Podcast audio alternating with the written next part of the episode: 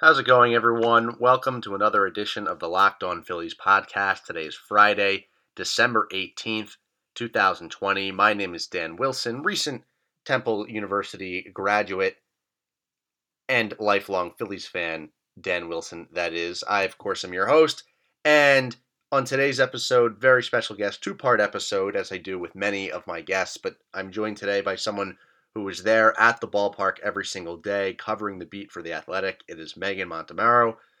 With Megan, I discussed everything from the Dave Dombrowski hire on a little bit more of a personal level. Does she root for the story in the offseason? Obviously, this offseason can't do as much as you usually would in a non-pandemic winter. And then we got into things like, will the Phillies, are they more likely to bring back someone like J T Realmuto this year? Were they, was she surprised that Didi Gregorius did not get a qualifying offer? I know these are some questions that I've asked for some of my other guests, but again, she is there each and every day, so always good to talk to her. So without any further hesitation, my conversation with Megan Montemurro. Joining us in today's episode of the Locked On Phillies podcast, she's been covering the Phillies beat uh, for a number of years now. She now covers them for The Athletic. It is Megan Montemurro. Megan, thank you so much for joining us. Yeah, thanks for having me. So obviously, uh, the news here in the offseason, Phillies do hire a president of baseball operations in Dave Dombrowski. There was some, I, I, I won't call it controversy, but idea that maybe they would hire someone, maybe they wouldn't. Were you surprised that they did end up hiring someone before the start of the twenty twenty-one season? And what were your initial impressions of his uh, opening press conference? I, well, I think like a lot of people, I was surprised it ended up being Dombrowski, since it sounded like he was pretty committed to that Nashville project. But obviously the circumstances of that changed when, you know, M L B basically told him like, this isn't going to happen anytime soon. Um, so obviously that changed the dynamic. Um, I would say just a little bit surprised that it happened, um, like as a whole hiring for the position before the start of the season, since, you know, when, when managing partner John Middleton spoke at the end of this, after the season, um, when Matt Klentak was reassigned, you know, he sounded like he was comfortable potentially going into twenty twenty-one and even potentially through the whole season with Ned Rice in place and Andy MacPhail in place until MacPhail's contract um, ends at the end of next year. So a little surprised, but at the same time, like they needed to hire somebody. And I understand it can be a challenge because teams can block upper level executives uh, fairly easy, easily. Um, so certainly probably wasn't going to be an easy search regardless. Um, but I definitely think it's good for the organization as a whole that they hired somebody when they did, even if it was a little bit longer into the off season. And as for Dombrowski, I mean, you can't, you can't knock really his track record. I mean, he's led a variety of t- types of teams to success, whether it was the Marlins or he was in Montreal as general manager there. Um, you know, the Tigers, he really built that team up. And then you contrast that with the Red Sox, where he came in and took a team that had well, quite a few really good players, either at the big league level or um, on the verge of coming up, and, you know, was able to get, get them, uh, you know, World Series titles. So I think it's good that, that he has built a variety of teams in different ways. Um, so it'll be interesting to see how he tackles this. In terms of fit, I believe he specifically said that this is a retool, not a rebuild. Obviously, the Phillies have a number of players who are currently in their prime, but again, they did fail again to make the playoffs, and they have a farm system that's certainly a lot worse than what he's used to dealing with. Kind of has a reputation of trading away prospects, as he did with the Red Sox. They're now, I believe, the twenty-fifth ranked farm system in baseball. The Phillies are twenty-third, and we also know that John Middleton not always so fast to spend money unless it's a Bryce Harper type of player. Does the fit, in your opinion, make sense? And is is this going to be a little bit different than maybe what he's used to? I do think it'll be different. Although I will say, like, he even though he has a reputation for trading prospects, I mean, I think if you look at, you know, his time with the Red Sox, which, you know, you still need a couple years to see how some of those moves really pan out, but he he traded guys, but also he was good at identifying who not to trade. I mean, he didn't trade Devers or Benintendi or, you know, guys like that. Um, and I mean, to be honest, like if you're going to trade somebody like to get Chris Sale, yeah, you're going to have to potentially give up a good piece or two. So I don't, I don't expect him to come in and suddenly trade a bunch of guys. Like, I don't think Mick Abel is suddenly going to be dealt this offseason or something like that. Um, but yeah, I think he is going to have a little bit of a tough challenge of how do you retool um, with kind of the state of the organization as it is. And retooling is always a great attempt organizations try to make. It's kind of rebuilding on the run on a certain level for a year or so. Um, I'm not sure how often that is actually successful. I would bet not too often. Um, so it'll be really interesting, but I mean, it's kind of the only path they can take unless they truly want to tear everything down. Um, so, you know, I really think this is a, a really key three-year window for the organization. Um, you know, you still have Aaron Nola in the fold, obviously, Zach Wheeler, Bryce Harper, um, you know, Rhys Hoskins. So you have, you have this window before these guys either start hitting the, the, the latter stages of the prime of their career, or, um, you know, they potentially can become free agents. So it'll be interesting to see. I don't think it's going to be easy. And, you know, there's not a clear path because they don't have necessarily a top, a lot of like elite level prospects coming up necessarily in the minors that will be ready, maybe even in a year or two. So it, it'll be interesting for sure. There were some rumors floating around previous to the Dombrowski hire that maybe someone like Zach Wheeler would be traded. I think there were some Gene Segura moves going around that, of course, prompted Middleton to say that he wouldn't even trade Wheeler for Babe Ruth. Are those rumors a thing of the past now, in your opinion? Is Dombrowski taking this over and this is now kind of just his ship to run, and all those rumors that we heard in the past, or that's just what it is, the past? Yeah, I mean, I think the Wheeler thing was more of a somebody saying, hey, you know, we'll listen on anybody, which is pretty much true for any organization. You always listen. Um, so maybe that got escalated a little bit more than however that, that situation initially started. Um, but yeah, I mean, I, I don't think they're in the position to do something like that unless, you know, it's two years from now and they're not any closer. You know, Wheeler still has two years left on his deal, and now you're maybe like, okay, we got to tear this down kind of thing. So yeah, it, it would surprise me if, if something like that happened. Just from a personal perspective, as someone who covers this t- team day in and day out, Andy MacPhail, obviously known for not speaking to the media often, but kind of giving a little nugget that fans like to run with uh, when he does, such as if we don't, we don't, no one wants to uproot during a pandemic. After this Dombrowski uh, press conference, and fans certainly seeming optimistic after a team president speaks for perhaps the first time in a while, was it a total contrast to maybe what you and some of the other reporters were used to? Um, maybe a little, but also I think you, you need to take it with a grain of salt because it's an introductory press conference and it's really hard to look, look bad at those kind of spots unless you're going to be telling fans something they really don't want to hear. Um, so yeah, I mean, obviously he's, you know, even MacPhail has handled media, you know, for, for most of his career. So um, it'll be interesting to see how that evolves. And I, I think it helps that, you know, Dombrowski's last stop was in a, was in a very intense media market where, you know, I don't know if MacPhail faced kind of some of that same stuff in Baltimore um, to the level Dombrowski may have in a place like Boston. So um, yeah, it, it'll, it'll be interesting to see how, how that goes. And I think just in general, when things start to go poorly, um, you know, I think it's tough for any sort of executive to have to face the heat. So it'll be interesting to see how, how Dombrowski's press conferences change at all, um, or even if they're more frequent than than Andy usually spoke. Usually he only would speak three times a year. So um, that'll be something to watch too. Another question on a more personal level before we get into some potential offseason moves. Uh, you know, usually this would be the quote unquote offseason. Of course, there's never really a day off. You don't know when news is going to break.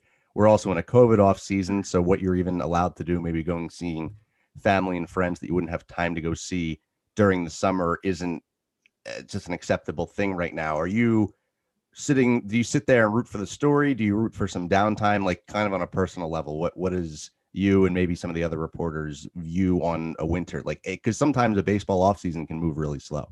Right. I think like initially you're like, okay, let's, let's have a chill first month or so, which obviously didn't really happen since, you know, they reassigned Klentak and we're starting a search.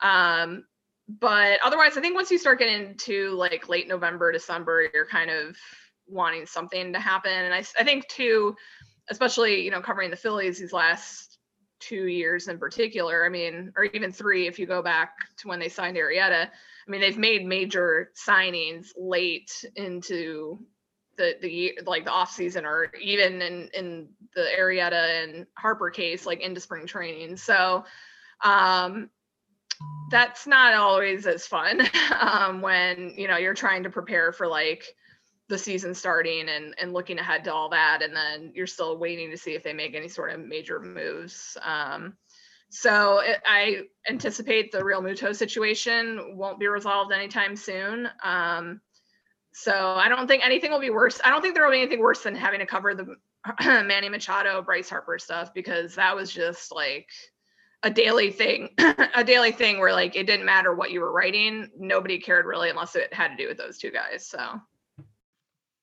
the million dollar question, of course, everyone wants to know, will J T Realmuto be in a Phillies uniform in twenty twenty-one? I get an answer from Megan on that after the break. But first, a word from our sponsors. Hey, what's up, everyone? Dan Wilson here from the Locked On Phillies podcast, letting you know about the newest podcast right here on the Locked On Podcast Network. It's Locked On Bets. Betting on baseball or football, or now basketball's about to get up and started, doesn't have to be a guessing game if you listen to the new Locked On Bets podcast, hosted by your boy Q and handicapping expert Lee Sterling. Get daily picks and quick hitting advice to make the smartest possible wagers. Subscribe to the Locked On Bets podcast, brought to you by bet online dot a g, wherever you get your podcasts.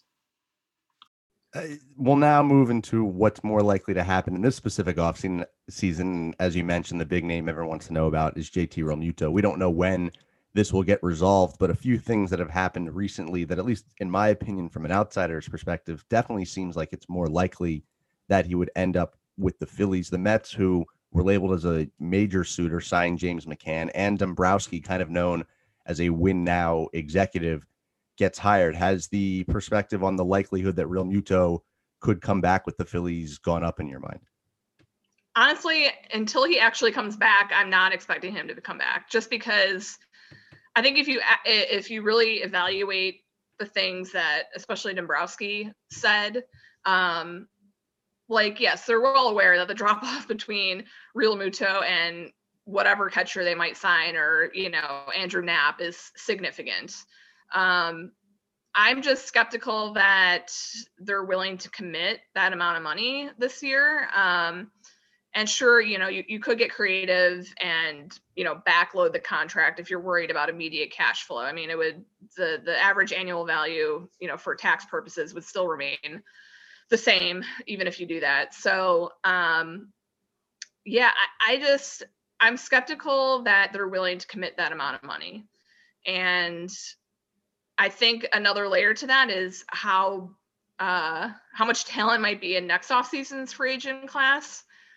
Uh, in their mind, might make it easier to to not bring Realmuto back, because that, that there's that amazing shortstop class. You know, you potentially have guys like, you know, Bryce Harper. I think Syndergaard is a free agent next offseason too, if I'm remembering correctly.